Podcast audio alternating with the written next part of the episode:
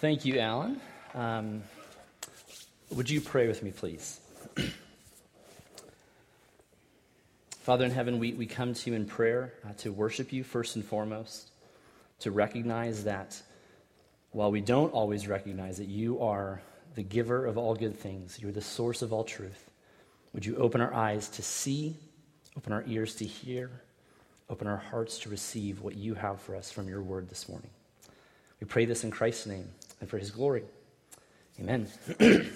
well, good morning, uh, Christ community. My name is Reed Capel, and I serve here as the pastor of high school ministries uh, here at the Leawood campus. And um, I'm very excited to be here this morning. And uh, I wanted to, to share a phenomenon with you. It's a cultural phenomenon that um, I think we've all experienced in some way, shape, or form, where you have, you have an expectation of how something should look, how something should play out, uh, a certain situation that you've kind of played over in your mind, and you are just brutally awakened to the fact that what you perceive to be true or what you want doesn't match up with reality. And we've, we've all experienced this, and this is such a common human experience that the internet has documented this. And on one of my many adventures on the internet, uh, I, have come across these things called memes. Some of you are probably familiar with what a meme is, but a picture that has some words on it that kind of describe a certain emotion or setting or situation that essentially documents this kind of ex- expectation versus reality phenomenon. And so you've probably been in a situation, you know, moms or dads, if you're making cookies or cake for your kid's birthday and you want something to look beautiful, it doesn't come out the way. And so you've got Cookie Monster, beautiful cookie, that's what you expect to happen. But what comes out is, know, it just looks more like, more like something that Cookie Monster ate and then regurgitated. Uh, just didn't, didn't work out. Uh, we, we've seen commercials for fast food. You know, like the, the Big Mac looks like something that is fit for a king. Uh, oh, that would be Burger King. But anyway, the whole point is you see these burgers, they look just opulent. You want to eat them. And so Arby's, delicious. Uh, that doesn't look like cheese. But then what you end up getting is something that, yeah, once again, does not look very appetizing. Um, the, oh, the next one. So, so we've all been in the situation as well. Like, you know, this year I'm, I'm setting New Year's resolutions. I'm going to run like 18,000 miles and read like 40 billion books. But what ends up happening is just kind of, oh, just do this again, I guess. He's working on his balancing act. Uh, just doesn't match up with reality. Uh, you've probably purchased a puppy or a you know, kitten or a, I was going to say goldfish. That doesn't work for this analogy. But where you want to, oh, like I cuddle up with my dog. It's just adorable. Isn't that cute? But what ends up happening is more just like this like jujitsu move that it's just not, not as pleasant. And then, and then lastly, if you're, if you're like me, you, you wish you could grow just a a, just a masculine mustache, look like some muscle man from 1920s, but what ends up looking like is just, it's just sad. That, that is what our mustaches end up looking like. And so I have to vicariously live through other men's facial hair. That's what I do. So I'm always encouraging men and women to grow out their facial hair because I just, I encourage that. But like I said, we've all, we've all experienced this phenomenon where we have a perception of how things ought to be or, or, or, what we want them to be, but they don't really pan out into reality. And so, and, and, and we've all experience it. We know it intuitively, we know it from experience. And, and no one would be taken seriously if all of their decisions in life were based exclusively upon their expectations of reality. No one would take this person seriously. But, but yet, we find very commonly in ourselves and the lives of others that, that we we kind of grant ourselves permission to play the role of, of the definer, of the determiner of, of truth, of authority, of morality, and even of God in some ways. We find this in ourselves and in others as well. And it's quite common in our day to, to hear someone say something to the effect of, well, that may be true for you, but it's not true for me. And that's great that you believe that, but I believe something different, and that's okay. And, and, and this idea of, of viewing the world in this way is the, the fancy word is relativism. The idea that truth is relative to the beholder, that, that we interpret what is true for us, and you may come up with a different conclusion, but that's okay, and we can live in harmony. But there's something about the relativistic way of seeing reality that is actually very empty and hollow and doesn't end up accomplishing the promise that we thought it made us. And, and I want to be clear, too, that when I'm talking about relativism, I'm not, I'm not drawing a line between the church and relativists. Relativism is a human problem. We all find ourselves relativizing, picking and choosing what we want to be true about ourselves, about life, about God, etc. And we pick and choose, and we find this within the church and outside the church. So, so just to be clear, as we jump into this morning's text, we are not making a line between the church and relativists. We all find ourselves playing this game of relativizing truth, morality, goodness, and justice. And regardless of where you are in the faith spectrum, we may do this more, more than others. But whether you're a Hindu in Calcutta, whether you're an atheist in Berlin, or a Christian here in Kansas City, we all play this game of relativizing things. So, the question we must all ask, though, regardless of where we are in the faith spectrum, is this Do we believe, do we believe that freedom is truly found in our ability to do whatever we want? And is truth truly in the eye of the beholder? Is freedom truly found in us being free to do whatever we want? And is truth truly in the eye of the beholder? Another way of saying it would be summarizing like this So, truth is relative.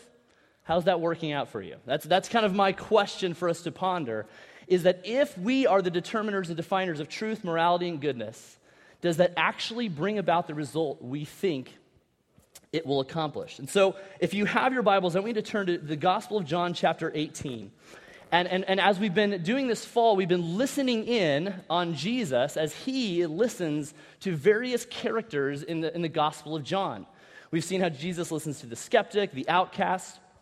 This morning, we're going to look in the Gospel of John, chapter 18, as Jesus listens to the great relativist, Pontius Pilate.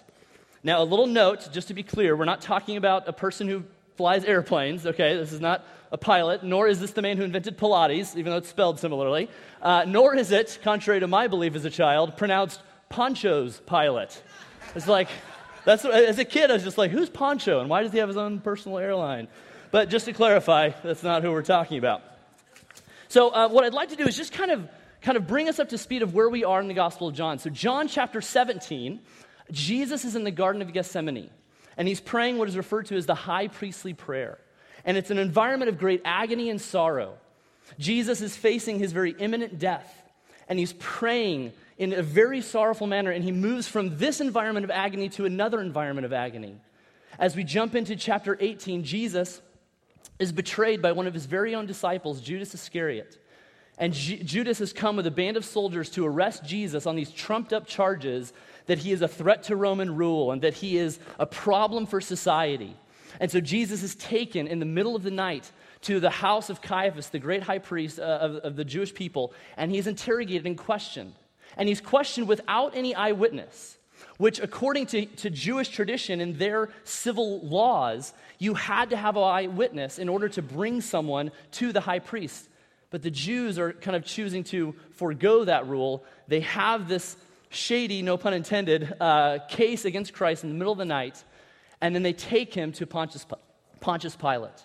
And the Jews know they have no case against Jesus. They know that, that their, their only objection is theological. And, and they know that Pilate won't listen to this case unless there is some legitimate cause and legitimate reason that Jesus is a threat to Roman rule. So Jesus is brought before Pilate. And, and, and Pilate knows they don't have a case, and the Jews know they don't have a case. And you see this in John 18, verses 29 through 31. So Pilate went outside to them and said, What accusation do you bring against this man? They answered him, If this man were not doing evil, we would not have delivered him over to you. And then Pilate said to them, Take him yourselves and judge him by your own law. And then the Jews said to him, It is not lawful for us to put anyone to death. And so what's interesting is that the Jews don't really answer Pilate's question. He says, like, why are you bringing him here? They use kind of the, I can't believe you would ask me that question line. It's like, well, if he weren't evil, we wouldn't have brought him here. And it worked. That line worked on Pilate. He's like, oh, good point, bring him in. And so, so he brings Jesus in. He interrogates him on this trumped up charge that he is a legitimate threat to Roman rule. And, and what we see is that G, uh, G, Pilate begins to ask Jesus a line of questions. And, and instead of kind of reading through the text, I thought it would be helpful to see this interaction between Jesus and Pilate as portrayed in uh, the film The Passion of the Christ, which the dialogue comes straight from the Gospel of John. So let's listen in on this interaction between Jesus and the relativist Pontius Pilate. Pilate asked Jesus three questions. The first question is this Are you the king of the Jews? And, and, and these questions that Pilate asks, at face value on paper, or papyrus, if you will, uh, on paper, they, they look like good questions. They're very important questions that every person should ask. He says, first, Are you the king of the Jews? Which, at the heart of it, is the question of who is the person of Jesus? Who are you? Who are you, Jesus? But Pilate isn't asking this question because he's genuinely intrigued. He, he's not curious about Jesus. His questions are actually more out of irritation, and, and, and there's a condescending tone to them. But the first question, Are you the king of the Jews? which is the question, Who is Jesus? The second question is, What have you done? Which on paper is the question of, What is the work of Jesus? What, what has he accomplished with his life? Why is he here? But Pilate is asking this question more out of shock and incredulity. He's just like, What have you done to make your own people wish you were dead? What have you done? He's shocked by this man. And then lastly, he asks, What is truth? But as you notice, this question is not asked with sincerity. Pilate is not coming to Jesus like, what, what is truth, Jesus? He's not interested in hearing Jesus' opinion. He says it in this mocking tone truth. What is truth? And he doesn't even stick around to hear an answer, he just walks away. And so Pilate, in asking very important questions, is actually asking them with the wrong motives and the wrong tone. We see this. I, just want to read that, that last verse, uh, the, uh, the end of that interaction in 37 through 38 in chapter 18. For this purpose, Jesus says, For this purpose I was born, and for this purpose I have come into the world to bear witness to the truth. Everyone who is of the truth listens to my voice. And Pilate said, What is truth? Like I said, he's not even interested in hearing Jesus' explanation. And what we see is that Pilate is our, our great relativist there's no such thing as truth. How would you believe in such an absurd thing? And so, what I'd like to do this morning for the remainder of our time is I want us to look at three things. I want us to look at, at relativism. And, and, and like I said, I don't want us to look at it as, as this is what other people believe, but, but evaluate in our own hearts where we find ourselves being relativistic. But I want us to see the inconsistency of relativism, relativism the inadequacy of relativism, and then see in, how in all of this the irony of the gospel is played out through this narrative. So, first, the inconsistency. Now, on, on paper, the idea of, of relativism, the idea that everyone's truth is equally valid, we all get along, you believe what you want to believe, I believe what I would believe, it sounds great, it's attractive and appealing, but it's, it's not really functional. I mean, it's, it's actually not too dissimilar from my daughter's YMCA soccer league, where, you know, like everybody gets a t shirt, you're on a team, there's no score, everybody wins, you get a popsicle afterwards. It's great, you know, which, just so you know, all the dads are keeping score. I think you all know that, right? It's just like, yeah, you're all winners. My kid's team beat your kid's team. You know, we're all keeping score. But the point is, is that it sounds great. We're all winners. We all get popsicles. Your truth is as equally valid as mine. But, but no one actually believes this. No one can actually functionally live this out. You, we can pick and choose certain things, but there are situations in life where if you come with your expectation of truth and it's encountered with the truth of reality, you, it's not going to match up. I mean, it doesn't work in fifth grade math, you know, like two plus two is four. I think it's a cheetah. Like, no, that doesn't work. That doesn't make any sense. The point is, is that there are certain things that must be true and that we all adhere to, we all agree to, but for some reason, there are certain situations, and the situations are the big ones, like God, morality, authority. Why, why is it these situations that we allow ourselves the permission to define what is true and right? It doesn't work. But in fact, the, even the claim that there is no truth, like, well, there's no such thing as truth, well, that in of itself is a claim of truth, and it defeats itself. There's a philosopher, his name is Norman Geisler, and, and he articulates and kind of points the inconsistency of relativism out. He says this No relativist can say it is absolutely true that this true, it, it, no relativist can say it is absolutely true that this is true for me. If truth can only be relative, then it must only be relatively true for him. But wait a minute, that can't be claimed by any absolute sense either. It can only be relatively true that it is relatively true for him. Should we keep going? And, and, and, and there's a little bit of tongue in cheek there, but, but he's trying to point out that there's an inconsistency in viewing truth in this way that says, I determine what is true for me, or there's no such thing as truth. Now, that is a bit of an extreme case. The idea that there's no truth out there. The other flavor of relativism that may be more common is that, well, it's not so much that there isn't truth, but that all paths lead to truth. That your truth, your religion, your worldview leads to the same end. We're all experiencing God, whether who he, she, it, they is, we're all getting to the same end. And once again, this sounds appealing and attractive, but it also doesn't hold water. The parable that's told to kind of articulate this view, which I'm sure some of you heard, is the parable of the blind man and the elephant, where these blind men are wandering through the jungle and they come across an elephant. But obviously, they're blind, so they can't see the elephant. But each of them is experiencing a different part of the elephant. One has the tusk, one has the, the trunk, one has the tail or the, the leg. And so the guy with the, the, the trunk is saying, Oh, it's a snake. You know, it's long, it's flimsy, and it's moving around. This is clearly a snake. The other blind man who has the, uh, the, the, the tusk is saying, No, no, it's a spear. It's, it's, it's hard and firm and pointy at the end. And the third one is like, What are you, blind? No, it's a tree. because they're blind. Uh, but he, you know, he has the leg of the elephant. He's like, No, it's, it's firm and it's, it's fixed. It's clearly a tree. And the parable goes on to say, All of them are experiencing the elephant, but they are defining it in different ways. In the same way, your religion is defining God in one way, mine defines it another, but we're all getting to the same God. And once again, at face value, it sounds like it works, but the problem is, is that it assumes knowledge of the elephant. No one can claim that there is an elephant unless they see the whole picture. And what's interesting is that the relativist who says there aren't there isn't just one truth, there are multiple truths. They typically claim that the person who says there's one truth is arrogant which that very well may be the case in some situations. But it is even more arrogant for them to claim that I see all paths and they all lead to the same end. How can you claim that kind of transcendent, infinite knowledge from your perspective? To claim that all paths lead to the same end is just as arrogant, if not more so. Relativism is inconsistent. And we see that played out even in the lives of the Jews in John 18. When they bring Jesus to Pilate in verse 28, uh, it reads this Then they led Jesus from the house of Caiaphas to the governor's headquarters.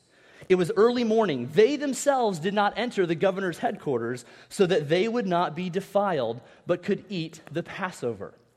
So let me get this straight. You are okay with, you say, you know what? I, we can't enter Pilate. Uh, we appreciate the hospitality. I'm sure you have some nice cookies or whatever, but we have to stay out here because we don't want to defile ourselves. It's the Passover. But would you mind taking this innocent man and slaughtering him to death for us? Do you see the inconsistency there? By them being the determiners of when they agree with God's laws, they're picking and choosing when it's convenient for them. God is not the standard, they are. And this is where we all, whether you're in, you've been in the church for a long time, whether you're a skeptic, whatever, we all find ourselves picking and choosing, and we find ourselves living a very inconsistent life. We have to be very careful before we shake our heads at Pilate or the Jews. We have to see that we all are guilty in some way, shape, or form of this kind of inconsistent relativism. Now, it's not just inconsistent, but it is also inadequate it doesn't actually accomplish what we think it will accomplish in our lives. And what we find is that in our attempts to be free of, of authority, of constraints, in our attempt to be the ones who define what is true, right, good, just, and beautiful, we actually find ourselves less satisfied, less compassionate, and less free. And to see an example of this, we need to look no further than Disney's movie Frozen. I, I, have, I have three girls. I don't know why I did that. That's so weird. Three girls, whatever. I don't know. How, how do you guys do three? I've been doing this. I don't know why I do that. Is that so odd? Three. Anyway, um, three, three girls. Um, and which means scientifically I've seen Frozen 84 times and I have all the songs memorized. But, but in, in the, the song Let It Go, which we've all been trying to let go of, we, we see this kind of relativism. And, and, and, and here in the song, it's uh, Queen Elsa, she's singing. It's funny how some distance makes everything seem small. That is funny, isn't it? And the fears that once controlled me can't get to me at all. It's time to see what I can do to test the limits and break through. No right, no wrong, no rules for me. I am free. Now, what's interesting, like we sing this song, our kids sing this song, you sing this song, you all do. It's in your head right now, whether right or wrong. Um, but, but we sing this song, and it, this idea of I want to be free to all social constraints. I want to be freed of authority that, that bears me down. And she gets what she wants. She's free of the social constraints of her friends, of family, of culture, society, to do whatever she wants. No right, no wrong, no rules for me. I'm finally free. Free to live in isolation in this dark, cold ice castle with a snow demon. Like, that's not life, lady. Wake up. But the point is, the point is, is that well, actually, I really appreciate Frozen that that's actually not the narrative or the purpose of the story. I actually appreciate that she's kind of like, you're the idiot. This is not how life is to be lived. But this is what we all think we want. We all long to have a life of free of, of social constraints, of authorities. We want to be the determiner of what is right and true. But if nothing, if nothing is grounded or absolute, then we will inevitably find ourselves waffling and, and oscillating with our convictions and beliefs picking and choosing what we believe, even our own beliefs that we have formed. Because if we are only compelled to, to do good, to seek justice, to care for other people, if we're only compelled to do those things because they comply with our standards, we will find ourselves bending and altering our convictions if those things get in the way of what we want we find and we think that, that, that if I'm free of these things, I'll finally get what I want. But what we find is that we will even go against our own convictions if it means they are standing in the way of what our hearts long for. And we will find ourselves living such inconsistent lives that if, if we think that, that we're free to live for anything, we will actually find ourselves living for nothing. With so many options to choose from, if I am the determiner, what we find is that we don't actually experience freedom we're actually more paralyzed. And, and I want to illustrate this in a few ways. First, I want to share a secular example, and then another from Scripture it, with the life of Pilate. Um, in, in his book, The Paradox of Choice, Barry Schwartz, he's a psychologist, he talks about how he kind of questions the conventional thinking that more options, more choices creates more freedom. He says that's actually not the case. He says autonomy and freedom of choice are critical to our well being. And choice is critical to freedom and autonomy. Nonetheless, though modern Americans have more choice than any group of people ever has before, and thus presumably more freedom and autonomy, we don't seem to be benefiting from it psychologically. What, what Schwartz is saying is this by thinking we have more options to choose from, we don't have more freedom, we have less. And he goes on, on to say in his book that, that actually there are situations where the more options we have, there's a correlation between a, a plethora of options, and, and that resulting in us not only making the wrong decision, but sometimes not making a decision at all. And so the opposite is actually true that the more options we end up having, the less likely we are to make a decision. I have trouble enough in the dollar menu at McDonald's, much less like trying to decide what am I living my life for? How do I determine what is right, good, and beautiful and just? Let me illustrate it another way. Imagine a train on a train track probably not hard to imagine. Got it, okay. Uh, a train on a train track. And the train, the train is limited to go only where the tracks go, right? It can't go left, it can't go right, it can only go where the tracks are going. So it is limited. It doesn't have much freedom in the sense that it can go wherever it wants to go, but it is free to function and flourish as a train. It doesn't have the choice to go left or right, it has to go straight. It has less options, but it is freer to be what it was supposed to be. Take the same train, put it in a field, a wide open field, wide open spaces. It now has less constraints, but is now less free to be what it was designed to be. You see that? So, so in our minds, we think more options, more freedom, but it actually results in some ways in us being more enslaved to our desires. Let me share a biblical example of this. So Pilate himself, the great relativist, who just mocked Jesus for saying truth, what is truth, comes before the, the Jews and says this in, in chapter 19, verses 4 through 8. Pilate went out again and said to them, See, I am bringing him out to you, that you may know that I find no guilt in him. So Jesus came out wearing the crown of thorns and the purple robe. Pilate said to them, Behold the man. When the chief priests and the officers saw him, they cried out, Crucify him, crucify him. And Pilate said to them, Take him yourselves and crucify him, for I find no guilt in him. And the Jews answered him, We have a law, and according to that law, he ought to die, because he has made himself the Son of God. And when Pilate heard this statement, he was even more afraid. Like I said, Pilate just mocked Jesus for the idea that there could be anything as absurd as truth. But he comes before the, the Jews and says, I find no guilt in him. Three times he says this. He says at the end of chapter 18, I find no guilt in him. And then twice here, the beginning of chapter 19, I find no guilt in him. And Pilate, the great relativist, is stuck. And his own relativistic devices are thrown back into his face. Because why? He personally believes Jesus is innocent.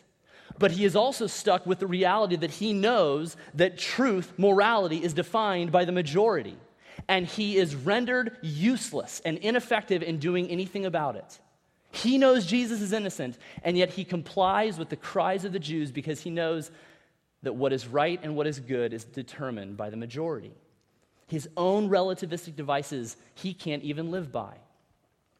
And what's interesting is that Pilate, in his attempt to try to secure some civil um, peace and to avoid a political nightmare by, by freeing Jesus, he frees a known criminal, a, a true threat to Roman rule. So, in his attempt to try to maintain peace, he creates havoc by letting Barabbas go, a known insurrectionist, a known criminal who is an enemy to Rome.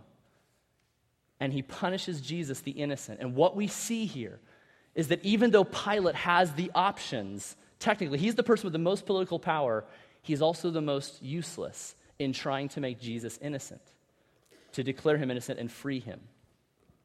And what we see is that when you live with this kind of relativistic mindset, I'm, I'm, not saying that you can't be good. I'm not saying that you can't live a moral life. But what you lose is a foundation for real moral obligation. You can be a good person, you can be a, a, a civil citizen. But without an absolute standard of truth and authority, we lose any real obligation for doing good. And if the, the, the, the, majority is what defines what is right, well, then what if the majority is wrong? What if the majority comes to a conclusion that is severely dangerous and damaging to the human race? What we have to see is that if we keep going in this path, it will not be difficult for us to realize that if truth will not make right, then might will make right. And, and this has been kind of confirmed throughout history, both within Christian circles and non Christian circles. Most notably by the, the, famous German nihilist philosopher Friedrich Nietzsche. He said, All things are subject to interpretation. That's a relativist claim right there. Whichever interpretation prevails at a given time is a function of power and not truth.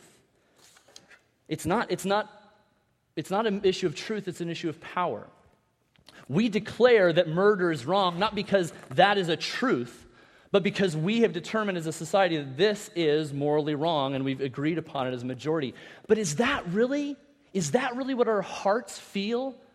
It, I mean, do we look at things like, like murder? Do we look at things like child molestation and rape and genocide and say this is wrong because we've all agreed on a majority standpoint that it is wrong? There is something deep within us that says, no, this, this cannot and should not be. And so, if we continue in this slippery slope of saying, I want to pick and choose here what I believe to be right and wrong, I want to pick and choose here what God is and who God is and how He should act, it's not difficult for us to see ourselves making compromises to our own convictions and beliefs in order to get what we truly want. And that may even mean going against things that are ultimately good for us. Now, let me pause for a second and just, as we've, as we've said in this series, this is all about Jesus listening to certain people so that we might listen to them. And so, a question for us is what does it look like for us to listen to the relativists, both the relativists within ourselves and those that we encounter on a daily basis? And I'll say just qu- three quick things. The first is listen, which is an obvious one, but, but truly listen. Don't just wait for your turn to speak. Actually sit and understand Seek to understand, don't seek to be understood. Try to understand where are they coming from. This is kind of a cliche phrase, but you know, you got, you got two ears and one mouth for a reason. Listen twice as much as you talk. You know, that's a good saying. You know, my grandpappy said that. I've never called him my grandpappy. I don't know why I said that. But we should. We should listen twice as much as we talk. Or you could, this, this is an interesting one, this will blow your mind. The words silent and listen are spelled with the same letters. Huh? Uh, yeah, Pff, that's amazing. But we should. There should be a sense in which we, we should listen more than we talk. We should be silent more than we're speaking to truly understand the people we're trying to engage in conversation. The second thing would be ask. Ask more questions than make statements. If you can ask, if you can make a statement by asking a question, do that. Because a statement, especially with a relativist, divides the lines. Like, well, that's, that's just a definitive statement. I don't really believe in those. But when you ask questions, you're inviting them into a dialogue. As much as you can, begin with questions with, before statements. And then, thirdly, seek. Seek some common ground that you both agree upon. What is an injustice that you both look at and say, this should not be? And start from there and ask the question, why? Why do you, why do you object to this? Why are you against this? From what basis are you drawing this from? And see where that conversation goes. So, those are just a few things I would share uh, as it comes to listening to the relativists. We want to listen. We want to listen to them so that they might hopefully one day, and we might hopefully one day fully hear and listen to the voice of the one who testifies to the truth. So, so we've seen the inconsistency of relativism, we've seen its inadequacy in actually accomplishing what we want. And throughout this narrative, we've also seen, or we will see, the irony of the gospel.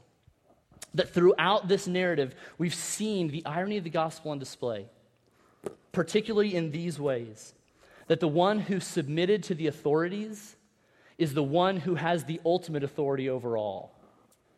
That the one mocked as a king is truly our king.